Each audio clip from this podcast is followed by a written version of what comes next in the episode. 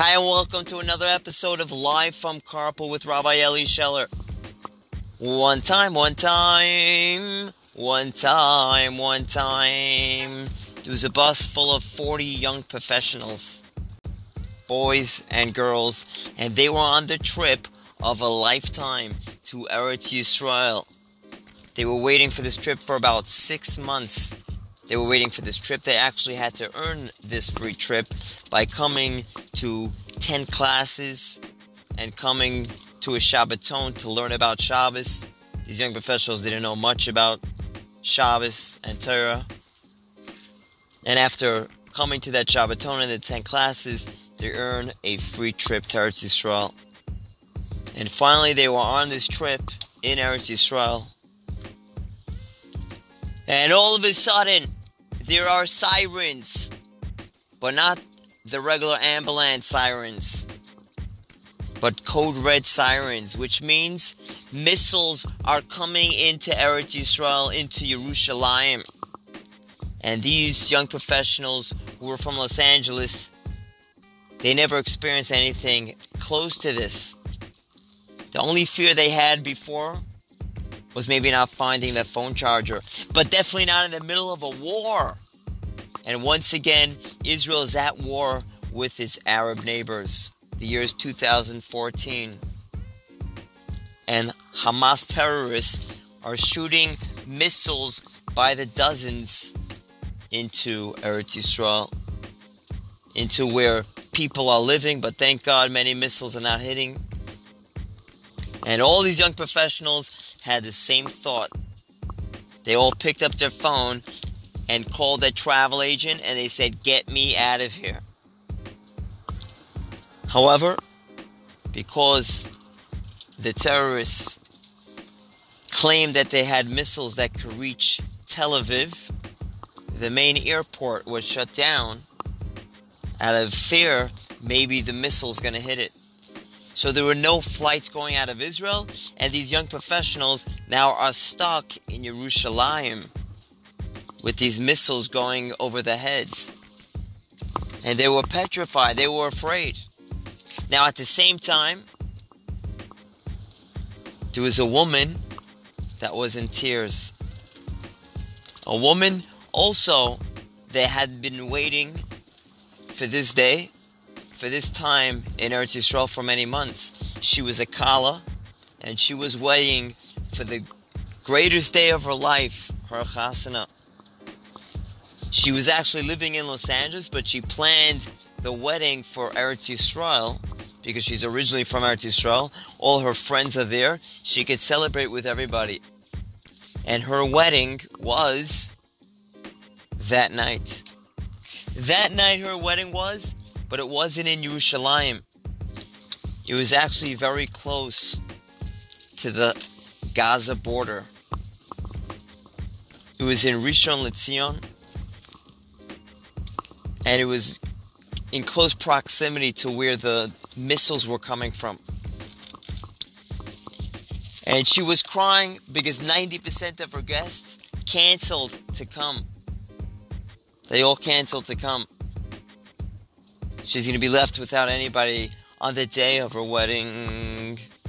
So she called the woman that was in charge of the trip of the young professionals.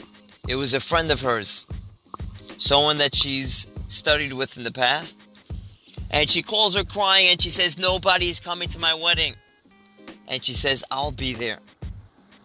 And she says, Thank you. But that's not enough. I'm supposed to have 400 people come to the wedding.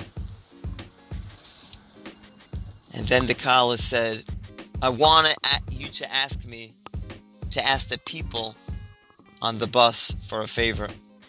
And she said, What? And she said, I want you to ask them to come to this chasana.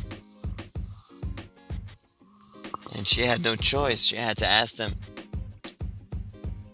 And so she made this announcement and she said there's a one of the greatest mitzvahs that you could possibly do is make a bride and groom happy on the day of the wedding. And there's a bride and groom that have 90% of the guests canceled to come.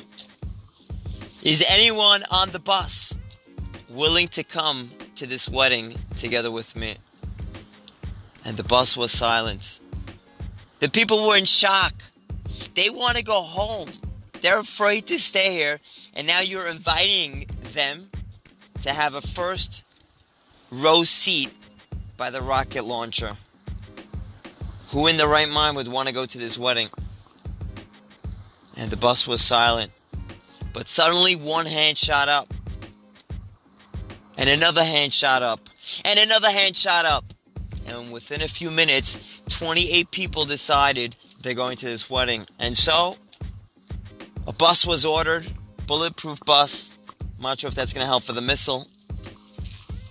And 7 o'clock p.m., 28 brave students and the leader of the trip went to the Gaza border to a wedding. And they get to the wedding hall, and without exaggeration, there's five people on the dance floor. It's set up for hundreds of people, and there's nobody there. And these 28 students, they come in and they go straight to the dance floor, and they're dancing with total energy for hours and hours. And the Mesameh Chasvikal and the Chasvikal are crying, and they thank them for the bottom of their hearts for coming. And the students left, the young professionals left, and eventually they left Eretz Yisrael. And many months later, there's only one thing that they remembered from that trip in Eretz Yisrael. You see, they had an amazing time on this trip. They went to every all the restaurants. They went on the best hikes. They went ATVing. They had a private concert with the soldiers. But there's only one thing that they really remembered. And that was the time that they gave. They gave somebody else. They made somebody else's wedding. That's what they remember. You see, when you take, when you eat food, when you do things for yourself, it's enjoyable in the moment. But the pleasure doesn't last long. But when you do something for somebody else, when you give, that pleasure remains for a very long time. If you want real pleasure, focus on giving to other people. You remember that for much longer. Instead of spending the next dollar on yourself, how about challenge yourself to spend it on your friend or sister or brother? Have a great day. Rabbi Eli Scheller.